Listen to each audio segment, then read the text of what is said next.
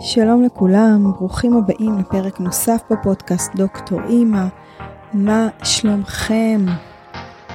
הפרק שלנו היום יעסוק בקבלת פטור מחינוך חובה. במילים אחרות, איך לקיים חינוך ביתי כחוק. כל התהליך של קבלת הפטור הוא לרוב לא משהו מאוד מהנה, והוא בעיקר עלול קצת להבהיל כאשר עומדים מול זה בפעם הראשונה, או אם חלילה קיבלתם סירוב, או אתם נדרשים לעמוד באיזושהי דרישה במסגרת האישור. אבל רגע, אני רצה קדימה, אנחנו נגיע להכל. אם מסתכלים על זה בצורה פשוטה, יש שתי התמודדויות בתהליך. האחת היא כתיבת הבקשה, והשנייה היא התמודדות עם ביקור המפקחת. אני לא יודעת איזה מהחלקים מעסיק אתכם, אבל אני בטוחה שאחרי הפרק הזה שני החלקים יראו כלילים, אפשריים ופשוטים יותר. לזה אני לפחות מכוונת. אה, בואו נתחיל. כולנו כפופים לחוק חינוך חובה, הוא בעצם נקרא חוק לימוד חובה, הוא נחקק בשנת 1949. החוק קובע שכל ילד בישראל חייב להיות במסגרת חינוכית, גן או בית ספר, והוא תקף מגיל 3 ועד סיום כיתה י"ב. עד לפני מספר שנים חוק חינוך חובה היה תקף מגיל 5. אבל החל אה, משנת תשע"ו, שזה ספטמבר 2015, החוק הורחב בעצם לגיל שלוש. החוק מחייב את ההורים לרשום את הילד למוסד חינוכי ולדאוג להופעתו הסדירה. אה, זה לשון החוק. בחוק קיים סעיף 5, שהוא סעיף הפטור, או נכון יותר לענייננו זה 5ב.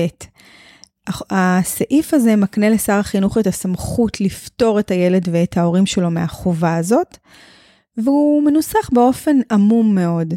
השר יכול לפטור את הילד אה, ואת ההורים מחוק חינוך חובה מטעמים מיוחדים, או שהשר משוכנע שהילד לא יכול לפקוד את מערכת החינוך. רגע, אל תברחו מהפרק, אני מבטיחה שתכף החלקים המעניינים באמת אה, יגיעו. אבל אני כן רוצה לתאר בקצרה את המאבק הכל כך חשוב של ההורים שהיו פה לפני שלושה עשורים, והאמת היא שהם סללו לכולנו את הדרך. זה התחיל בשנות ה-90, בתחילת שנות ה-90. כל עניין החינוך הביתי אז לא היה מוסדר או מוכר למשרד החינוך, בטח לא לגיטימי. האמת שלגבי הלגיטימציה, אני לא בטוחה כמה זה לגיטימי גם היום, אבל משרד החינוך לא הכיר בזה. היו אז בארץ משפחות בודדות שבחרו בחינוך ביתי, חלקן בכלל עשו עלייה מארצות הברית, שם החינוך הביתי היה ועדיין אה, נפוץ יותר מאשר בארץ. אנחנו מדברים על 1994. הצטברו על שולחנו של אה, שר החינוך כעשר בקשות לחינוך ביתי, שר החינוך היה אז אה, אמנון רובינשטיין.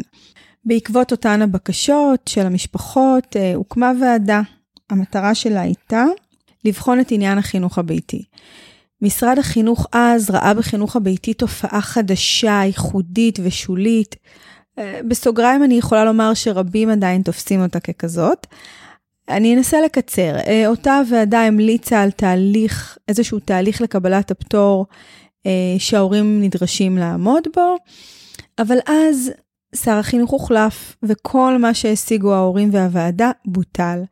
רוב המשפחות שבחרו אז בחינוך ביתי עשו את זה ללא אישור ממשרד החינוך, אבל המאבק של חלק מהמשפחות מול משרד החינוך המשיך. אנחנו כבר בשנת 2002, ובעקבות המאבק יצא חוזר מנכ"ל ראשון שמאפשר חינוך ביתי.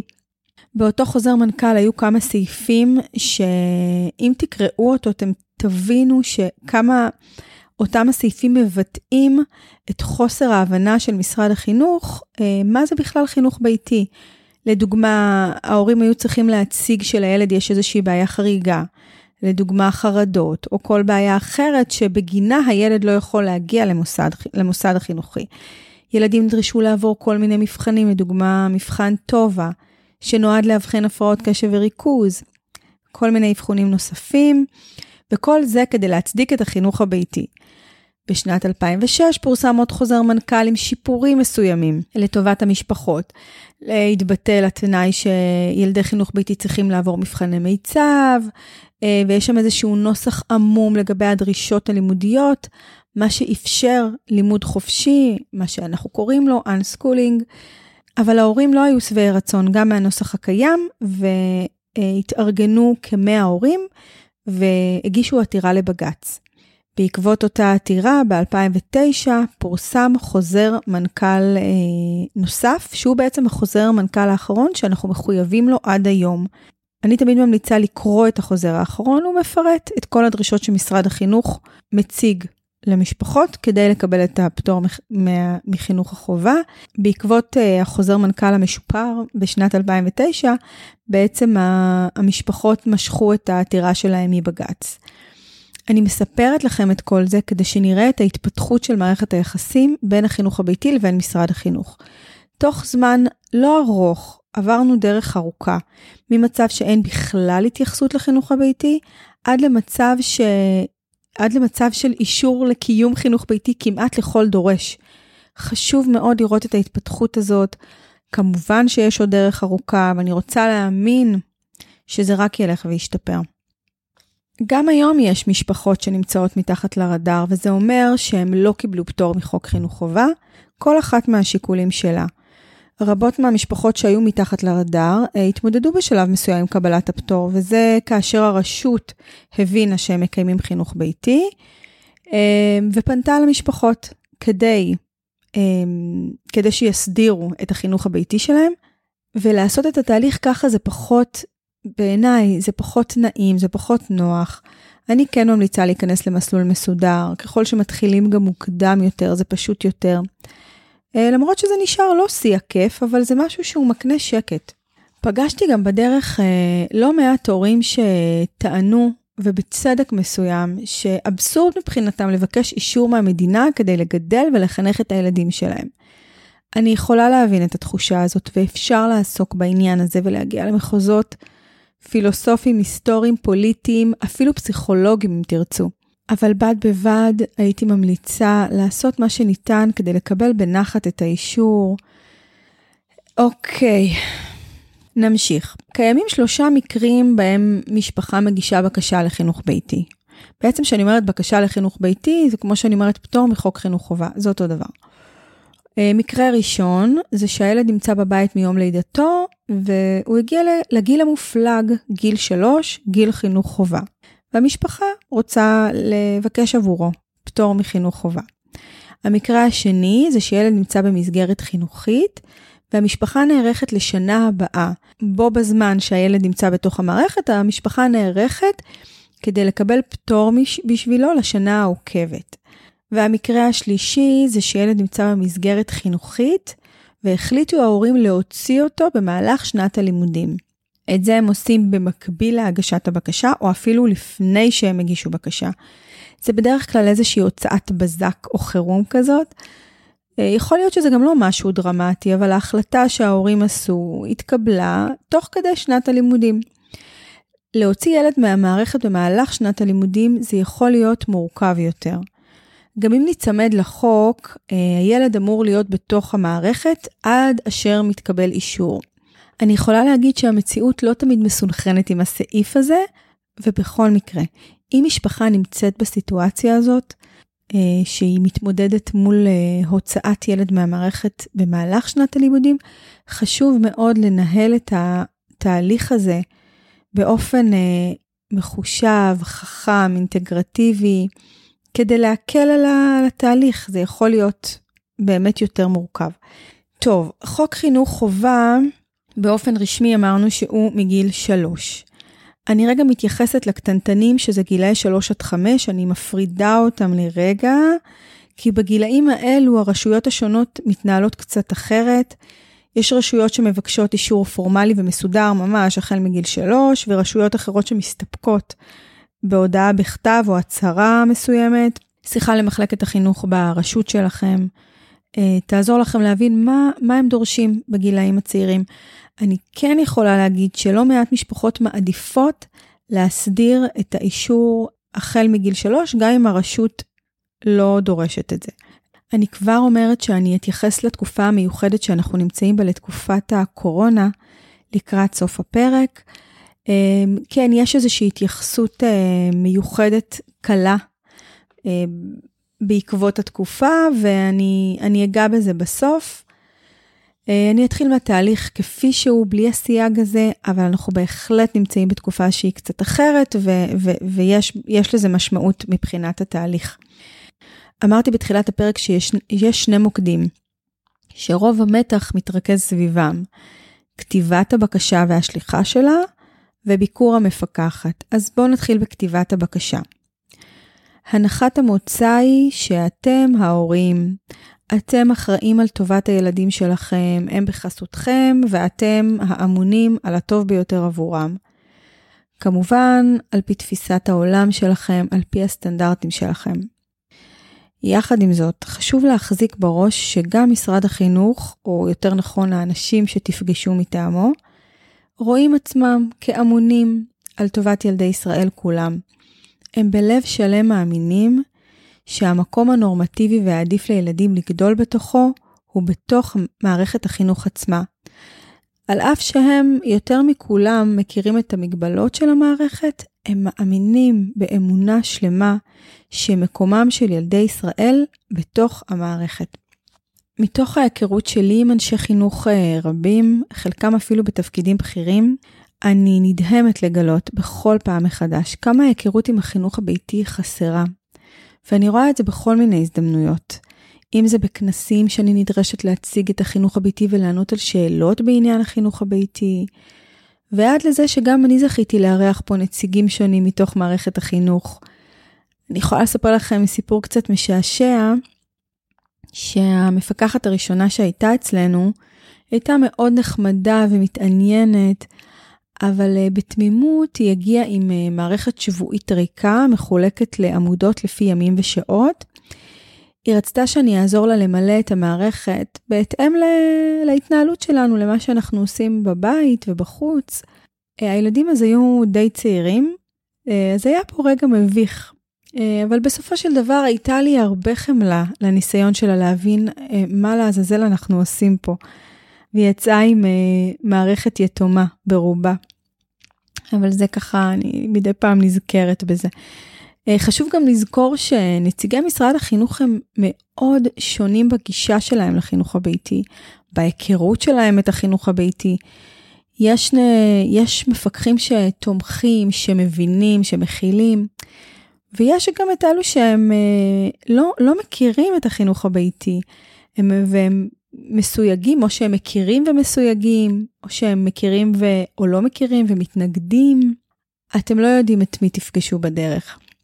מה שנכון כמעט תמיד לכל איש חינוך באשר הוא, הכוונה לאיש חינוך מתוך מערכת החינוך, שכל אחד מהם יעכל בצורה מיטבית יותר את החינוך הביתי, ככל שהחינוך הביתי יהיה קרוב יותר לאיזושהי תמונה נורמטיבית. ומה זה אומר תמונה נורמטיבית? לא יודעת. אפשר להשאיר את הדיון אה, הפילוסופי בצד, ו- ואני אחזור לעניין הנורמטיביות כשנדבר על ביקור המפקחת. שם בעיניי זה משמעותי יותר. אז אם אתם עומדים לפני קבלת אישור, הדבר הראשון יהיה להבין לאיזה מחוז אתם שייכים, וזה לפי אזור המגורים שלכם. זה לא תמיד מאוד ברור. לדוגמה, נתניה שייכת למחוז תל אביב, ולעומתה פרדסיה, שנמצאת מאוד קרובה גיאוגרפית, שייכת לאזור מרכז. אבל זה די פשוט. אה, לכל מחוז יש אתר אינטרנט, בתוכו מפורטים שמות היישובים. הבנתם לאיזה מחוז אתם שייכים. לכל מחוז יש מנהל מחוז, ומתחתיו יש פונקציה, אדם, בשר ודם, שמרכז את עניין החינוך הביתי במחוז שלו. אה, זה נקרא הרפרנט של החינוך הביתי במחוז. אותו אדם הוא האחראי ומרכז את כל הבקשות לחינוך הביתי. לדוגמה, במחוז מרכז, נכון להיום, זאת אה, אוריאן נוימרק. אבל במחוזות אחרים שווה לבדוק, אני יודעת שגם הייתה תחלופה בחלק מהמחוזות. הרפרנט מעביר את הבקשה שלכם למפקח הרלוונטי לפי מקום המגורים שלכם, ואותו מפקח או מישהו מטעמו מתאמים איתכם את הביקור. אז מי מנהל המחוז? פשוט להבין דרך האתר. Uh, לגבי מי אחראי לחינוך הביתי במחוז שלכם, אפשר פשוט להתקשר למשרד של המחוז ולבדוק, והיום גם אה, שאלה פשוטה או חיפוש פשוט באחת מקבוצות הפייסבוק של החינוך הביתי יעלה לכם אה, בקלות את התשובה. אה, באותה הזדמנות שאתם מבררים מי האדם במחוז שאחראי על החינוך הביתי, מי הרפרנט של החינוך הביתי במחוז שלכם, תבררו גם איך המחוז מבקש שתגישו אליו את הבקשה, באיזה דרך, באיזו דרך. במייל, בדואר, יש גם יש גם מחוזות שעברו לטופס מקוון, אז תבררו למי אתם שולחים ואיך אתם שולחים. את הבקשה אתם מגישים למנהל המחוז, לרפרנט החינוך הביתי, והעתק למחלק, למחלקת החינוך ביישוב שלכם, בעיר שלכם, איפה שאתם גרים. אחרי שכבר ברור למי ואיך שולחים, כל מה שצריך זה לכתוב את הבקשה. נעבור על זה כאן, לפחות על הדברים המרכזיים. Uh, הדבר הראשון זה תורידו את הטפסים מהאתר של משרד החינוך, זה נקרא טופס בקשה לפטור מחוק לימוד חובה, וגם קווים מנחים להצגת התוכנית. אני אצרף לכם גם לינקים לשני הטפסים האלה אה, בהערות לפרק, שיהיה לכם זמין. אה, אני ממליצה בשלב הזה להסתכל על בקשות שכבר אושרו, של ילדים פחות או יותר בגילאים של הילדים שלכם. זה מאוד עוזר, זה נותן כיוון, זה נותן השראה. אמ, אני יודעת שהייתה איזושהי יוזמה באחת מקבוצות הפייסבוק של החינוך הביתי לייצר איזשהו אה, מאגר של בקשות שאושרו. זה כמובן רק כדי לקבל השראה וכיוון. הבקשה שלכם היא רק שלכם, אתם תצטרכו לעמוד מאחוריה. אין פה איזשהו רעיון של copy paste, זה לא עובד בשום צורה, אבל זה בהחלט נותן אה, כיוון. בתוך הבקשה, אתם תתבקשו להתייחס למקצועות הליבה אה, מקצועות הליבה, כל מקצוע, קודם כל מה זה מקצועות הליבה? אה, בגילאים הצעירים זה חשבון, עברית, מדעים, חינוך גופני, אחר כך יש גם תנ"ך, אנגלית, אה, יש גם מקצוע שנקרא מקצוע חברה, כישורי חיים. גם לגילאי גן יש תחומי ליבה שהם מאוד בסיסיים, נקראים מקצועות ליבה קדם יסודי. יש לכם את זה בקווים המנחים להצגת התוכנית. אפשר גם בחיפוש פשוט אה, להשיג את זה. אבל מה שאני כן רוצה שנדבר עליו זה איך מציגים את מקצועות הליבה. אה, בואו ניקח לדוגמה את מקצוע החשבון. אני כרגע אתייחס לגילאים צעירים, אבל אפשר כמובן את אותו עיקרון להסיק גם על הגדולים יותר. למרות שאני רגע פותחת פה עוד סוגריים ואומרת שככל שהילדים גדולים יותר, אני יודעת שברוב המקומות, אצל רוב המפקחים תהיה ציפייה שהם יהיו אה, מסונכרנים מבחינת מה שמצופה מהם מבני גילם במערכת. אבל אני גם, גם פה אני יכולה להגיד שאני מכירה הרבה משפחות שדוגלות בחינוך חופשי, והם המשיכו עם זה לאורך כל הדרך. אז זה מאוד משתנה ובאמת מאוד תלוי ב, במי עומד מולכם.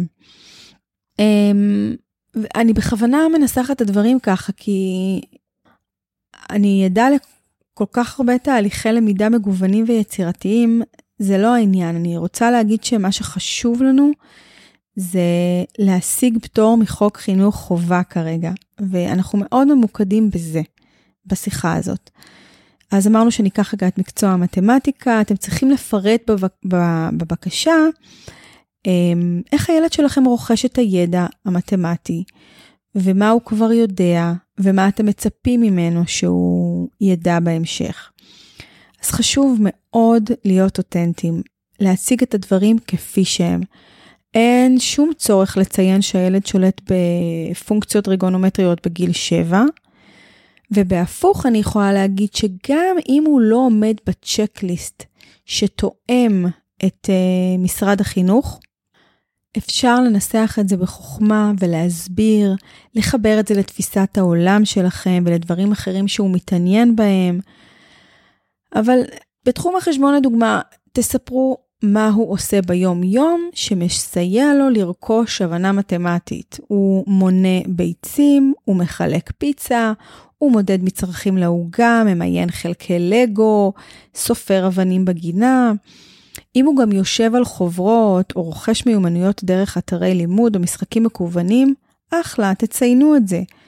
וככה לגבי כל תחום ליבה. בעצם תסתכלו על כל התחומים שהזכרתי קודם, אה, אנגלית, חשבון, אה, כל מקצוע שתיקחו, אפשר לתרגם אותו ליום-יום. זה לא מסובך אם נוציא את, ה, את בית הספר מהראש שלנו ונסתכל איך הילדים שלנו לומדים, אנחנו נוכל לעשות את זה.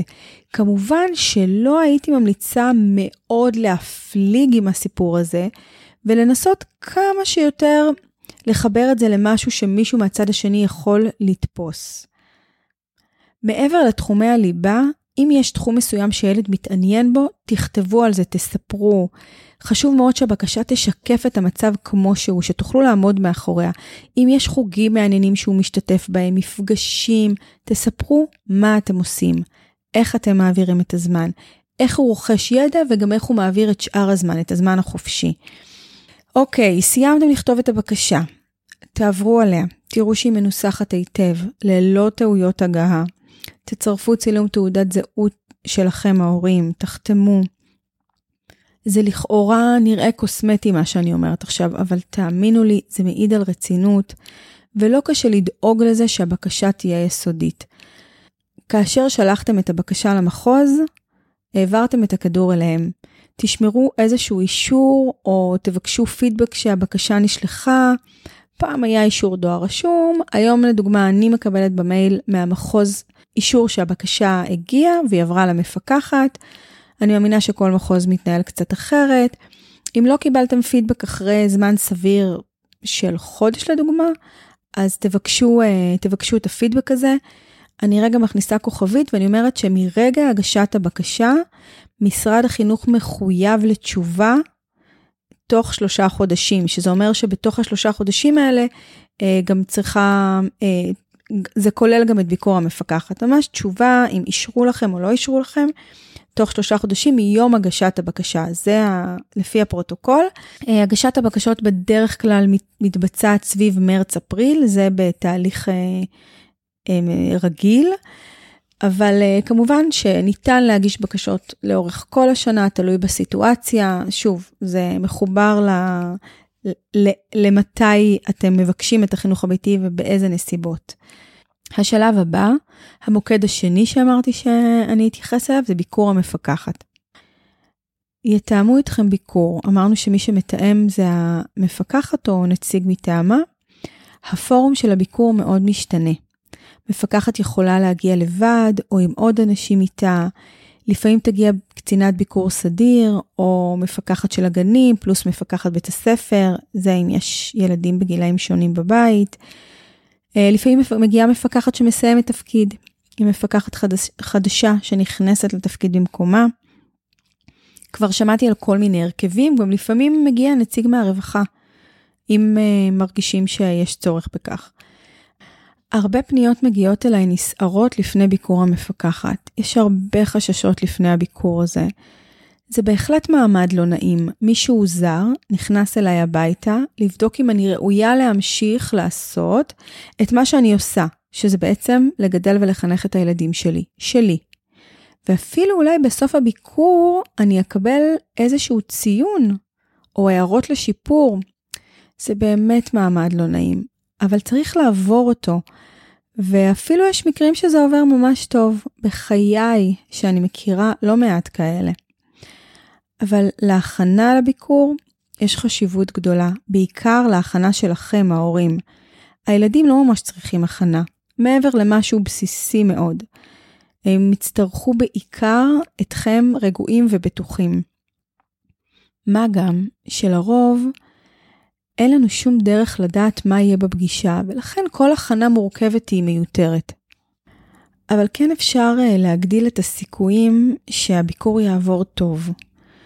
בסופו של דבר אנחנו צריכים את ברכת הדרך שלהם לשנה או אפילו לשנתיים. חשוב מאוד לזכור את זה במהלך הביקור, חשוב מאוד לזכור את זה לאורך כל התהליך. אני אגיד פה כמה דברים שלדעתי מייצרים אווירה טובה, ומגדילים את הסיכוי שהביקור יעבור בטוב. יכול להיות שלא תסכימו עם כולם, זה לא משהו שהוא חקוק בסלע, מה שלא מתאים לכם תדלגו. אמ, דבר ראשון זה לארגן את הבית שיהיה נעים ומזמין. לא ניקיונות אה, פסח, אבל גם לא בלגן קיצוני. משהו נעים. דבר שני זה להדפיס את התוכנית שהגשתם למחוז. יכול להיות שעבר זמן בין הכתיבה שלכם את הבקשה לבין הביקור. אז תעברו על זה לפני הביקור, תראו מה כתבתם. אה, ממש ממש חשוב, נקודה סופר חשובה, לדבר רק על אהבת מרדכי. מדוע אתם מחנכים מהבית? מדוע זה טוב לכם ולילדים שלכם? כי זאת הדרך הנכונה והטובה עבורכם. גם אם יש לכם מחשבות שליליות על המערכת, זה בסדר, אבל תשאירו את זה לשיחה אחרת, זה ממש לא המקום. ולמרות שזה בוער בכם, וזאת האמת שלכם, וחשוב לכם להשמיע אותה, תתרגלו איפוק. בחירה בחינוך ביתי כי המערכת היא נוראית בעיניכם, זה לא להכניס אה, אווירה טובה לביקור, וגם זה מייצר מתחים מיותרים. ויכול להיות גם שהצד השני יאתגר אתכם ומאוד יבער בכם לומר משהו על המערכת. אני ממש מבקשת מכם, תנשכו את הלשון, זה לא המקום. תחשבו על רעיונות אה, ליצירת אווירה חיובית. אה, תצוגה של תוצרים, אפשר מתוך חוגים, תחומי עניין של הילדים, אפשר להכין קטע נגינה, ריקוד, קפוארה, ציור, קרמיקה, כל דבר שנוגע לשגרה שלכם. וגם אפשר להגיד לילדים שיכול להיות שהם לא יציגו את זה במהלך הביקור, וגם לתת להם איזושהי ספונטניות, אה, לפעמים הם מבקשים מהמפקחת להראות לה או להציג משהו, בדרך כלל זה נענה בחיוב. עוד נקודה היא שתציגו את המקום שהילד לומד בו, או מצייר, או מבלה, או שומע מוזיקה, לא חשוב. זה יכול להיות אה, שולחן למידה נורמטיבי, רחמנא ליצלן, או פינה בסלון, מטבח, חצר, כל מקום שהילד מבלה בו. כמובן שתהיה העדפה לנציגים ממשרד החינוך לראות שולחן, כיסא, אה, תמונה נורמטיבית. זוכרים? אה, כמובן, אין שום כוונה לייצר איזשהו מצג, אה, לייצר איזשהו מצג שווא.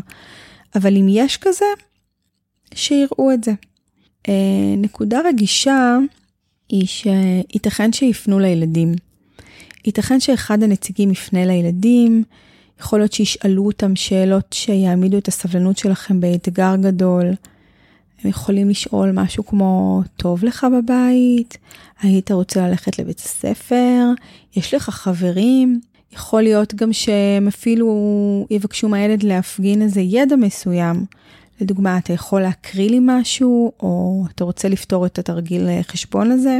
תנסו להישאר רגועים מול זה. אני מבטיחה לכם שמידת שיתוף הפעולה של הילדים היא לא פקטור בהחלטה אם לאשר לכם חינוך ביתי או לא, גם מידת הידע שהילדים יפגינו באותה סיטואציה היא גם לא פקטור בהחלטה.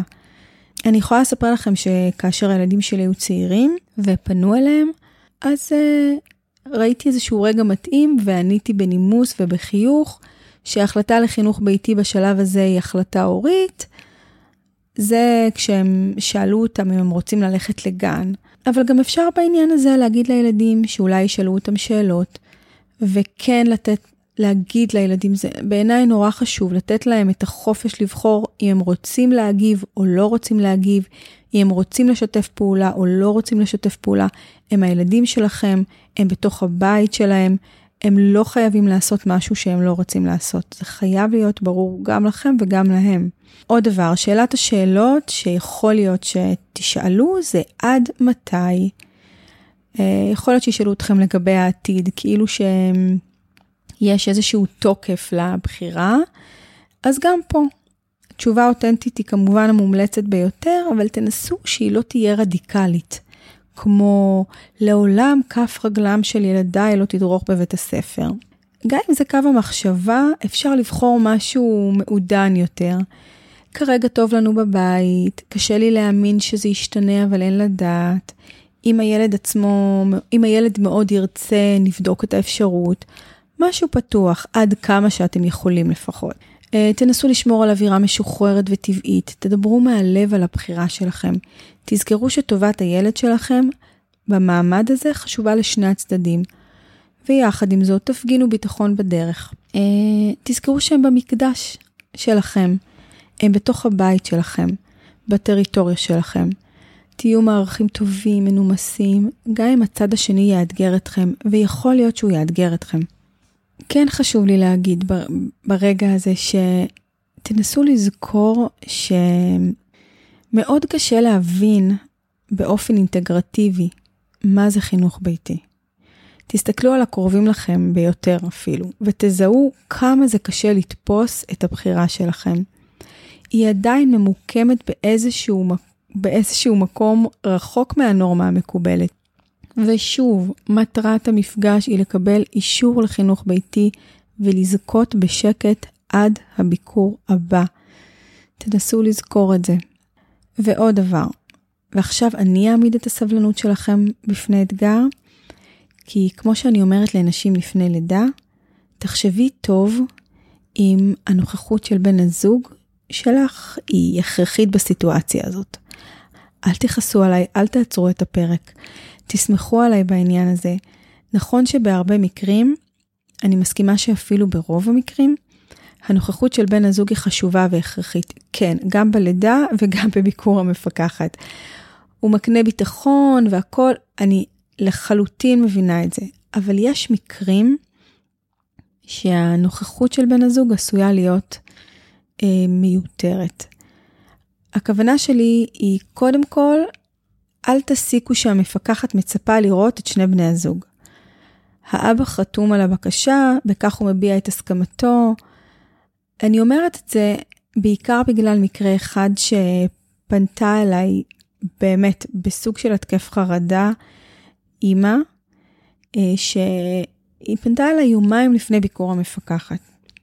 נפגשנו יום אחרי, שזה היה יום לפני ביקור המפקחת, ולקח לנו כמה דקות כדי להבין שהדבר שהכי מעיק עליה בביקור הוא דווקא אה, הנוכחות של בן הזוג שלה.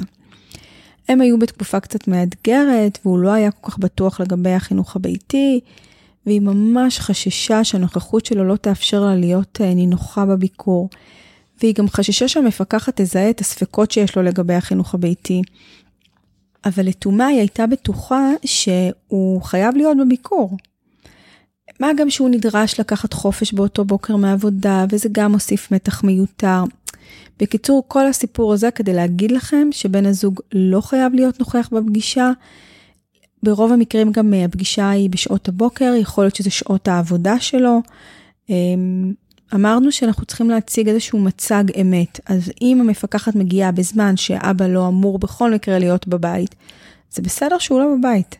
עוד דבר רגיש, אם כבר הסבלנות שלכם, אה, אם כבר הסבלנות שלכם מאותגרת, אז אני רוצה להגיד עוד משהו, אה, שגם, הוא יישמע לכם נורא מוזר, אבל תנו לי הזדמנות להסביר. דיברנו על uh, תמונה נורמטיבית, אז אני רוצה לבקש שתדאגו שהילדים יהיו לבושים. אולי זה מצחיק, אבל זה גם בעקבות סיפור, אני אספר לכם. רק כדי שתבינו מאיזה מקום, כי מבחינתי מספיק שמה שאני אומרת ייגע או יעזור למשפחה אחת, זה, זה עשיתי את שלי. אז פנתה אליי אימא שקיבלה סירוב, אה, סירוב לחינוך ביתי, עמדו בפני איזשהו ביקור נוסף. אה, הגעתי, הגעתי אליה הביתה, אה, בית עם ארבעה ילדים, גילאי 3 עד 10, ועל כולם יחד אפשר היה לספור אולי שני פרטי לבוש. פלוס בית מאוד מאותגר מבחינת סדר. אז אני לא אומרת להוציא את אה, חליפות השושבינים מהארון, אה, ושהילדים יעמדו בטור בכניסה לבית, ממש לא. אבל לנסות להתקרב למשהו נורמטיבי.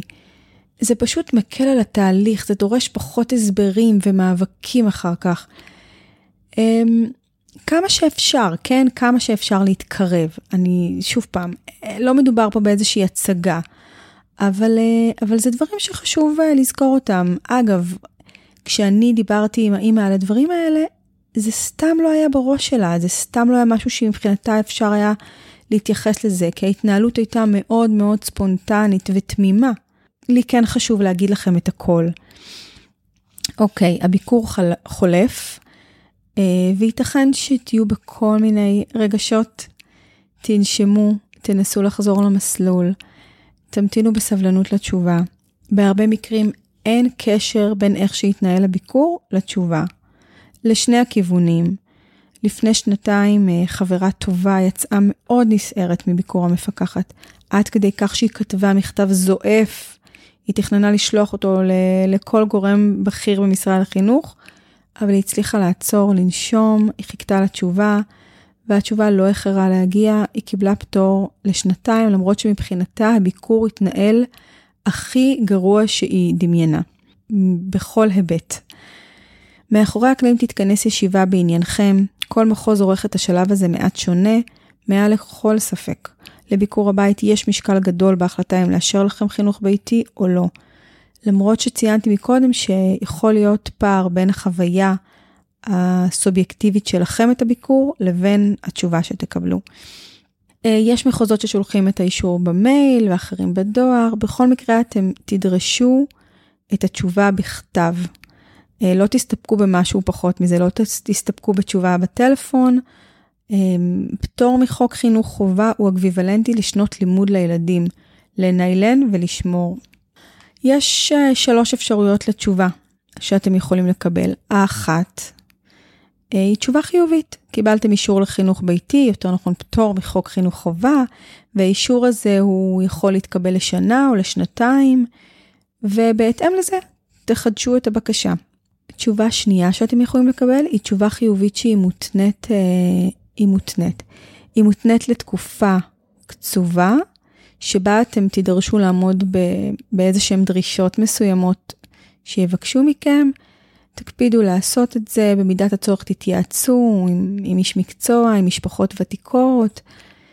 התשובה השלישית שאתם יכולים לקבל היא תשובה שלילית, בעצם סירוב לקיום החינוך הביתי. ויש לכם uh, זכות לערער על הסירוב הזה, ובעניין הזה אני רוצה להגיד שקודם כל תבדקו מה סיבת הסירוב. גם היא מחויבת להיות כתובה ומפורשת במסמך לא להסתפק באיזה תשובה של מישהו בטלפון או באיזשהו חצאי דברים לא ברורים, ממש לא תסתפקו בזה. אתם תבקשו את הסירוב בכתב, כולל נימוק. מדוע סרבו לחינוך הביתי שלכם. ופה אתם יכולים להתייעץ עם כל מי שנוח לכם כדי להיערך לערעור, אם זה מה שאתם רוצים. אתם יכולים להתייעץ גם עם משפחות ותיקות, עם אנשי מקצוע, אפילו עם עורך דין אם צריך, שייצג אתכם. תתנהלו בחוכמה ב... במהלך הערעור, תנסו לתקן את מה שדורש תיקון, תכינו טיעונים הולמים. אמ, אני יכולה להגיד שלפעמים אי, מקבל... משפחות מקבלות סירוב ופונות אליי, ו... ויש מקרים שאני יכולה להבין מדוע משרד החינוך סירב לבקשה, אני אציג מקרה קיצוני.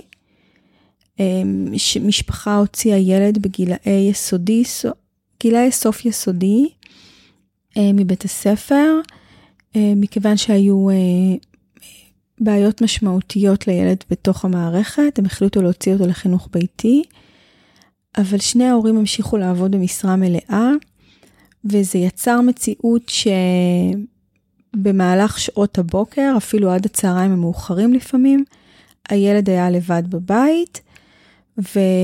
וההורים פגשו אותו בצהריים או אחר הצהריים, ואני לא מאמינה שלא לשם כך התכנסנו. ולכן אני ממש יכולתי להבין את הסירוב. אז במקרה הזה ההורים עשו איזשהו תהליך, וגם הם בעצמם הבינו מה זה אומר חינוך ביתי, ועשו שינוי משמעותי באורח החיים שלהם. אבל זו סתם דוגמה כדי, כדי שנרגיש עוד איזה משהו בתוך התהליך. ובכל מקרה, כל מקרה לגופו, כל מקרה לגופו, כמספר המשפחות בחינוך הביתי, כך מספר החוויות של התהליך המתואר. יש עוד שני דברים שאני רוצה ממש ממש בקצרה לגעת בהם, ואז מעט נדבר על הקורונה וניפרד. אז דבר ראשון, שואלים אותי לגבי חינוך מיוחד בתוך החינוך הביתי. אז בוודאי שיש מקום לחינוך מיוחד בתוך החינוך הביתי. החינוך המיוחד זו מילה מאוד גדולה והיא מכילה ספקטרום מאוד מאוד רחב של, אה, של דברים. מאוד חשוב שאם הילד מאובחן ויש איזושהי רשת uh, טיפולים או תמיכה שהוא מקבל, אז להתייחס לזה בבקשה ולכתוב את זה.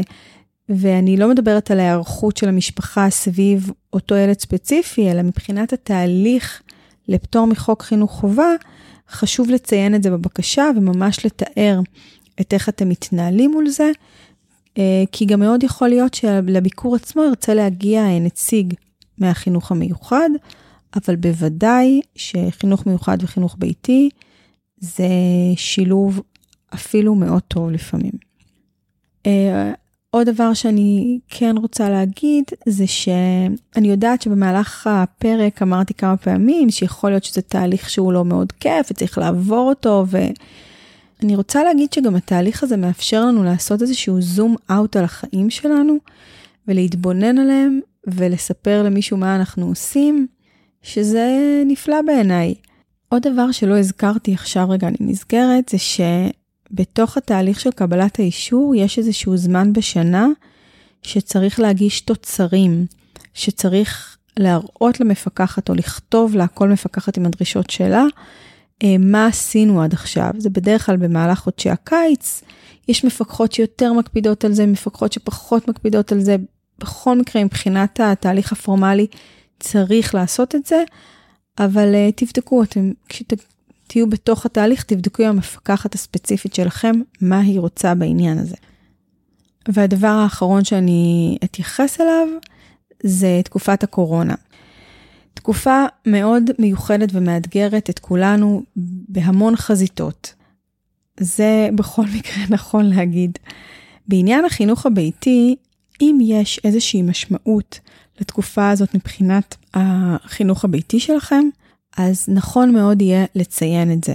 אם חוסר הוודאות בתקופה הזאת רלוונטי לזה שאתם רוצים לבקש פטור מחוק חינוך חובה, אפשר לציין את זה. אם התקופה הזאת גרמה לכם להבין שזה מה שאתם רוצים, תכתבו את זה. הרי אם נסתכל על מה שקרה פה השנה, ממרץ, ברגע שנסגרו מוסדות, אה, מוסדות החינוך, כל הילדים חזרו הביתה להורים, ואז כשנפתחו מוסדות החינוך, חוק חינוך חובה לא היה תקף עד סוף השנה הזאת. זה אומר שכל הורה יכול היה לבחור בחסות הקורונה אם לשלוח את הילד שלו או לא לשלוח את הילד שלו. אנחנו לא יודעים מה יהיה בספטמבר. ובכל מקרה, אפשר לציין את זה שחוסר הוודאות כרגע, רק אם זה נכון אגב לגביכם, אם לא, אז להתעלם ממה שאמרתי. רק אם זה נכון, כן אפשר להכניס את זה בבקשה. דבר נוסף שתקופת הקורונה אה, הביאה איתה זה מפגש, אה, פגישות אה, זום עם המפקחת. במקום ביקור בית, אנחנו זוכים לשיחת זום. אני יכולה לספר לכם שלנו נקבעה פגישת זום לשבוע הבא. מאוד מעניין אותי ומסקרן אותי איך זה הולך להיות. יש לי תחושה קלה שאני מעדיפה את זה ככה, אבל אני יכולה לספר לכם כשנסיים. זהו יקרים, אנחנו הגענו לסוף הפרק. אני כן, אם שרדתם אותו, כן? אני לא בטוחה כמה שרדתם עד הסוף. אני רוצה להגיד לכם תודה רבה שאתם מאזינים לפודקאסט. ואני רוצה להגיד תודה מיוחדת לכל מי שעוצר וכותב לי משהו. זאת בעצם הדרך היחידה שלי לשמוע גם אתכם. זה מחמם את הלב, זה נותן לי drive להמשיך. האמת היא שבזכות כמה פניות שלכם נולד הפרק הזה. לא חשבתי להקליט אותו, בטח לא בשלב, בשלב הזה, וגם כבר הכנתי איזשהו מסמך בעניין, אני גם אצרף לכם אותו. גם עזרתם לי להבין שבעניין הזה צריך מעבר למילים הכתובות. אז הרמתם לי לפרק ויצא פרק. שוב תודה, ואנחנו נתראה בפרק הבא.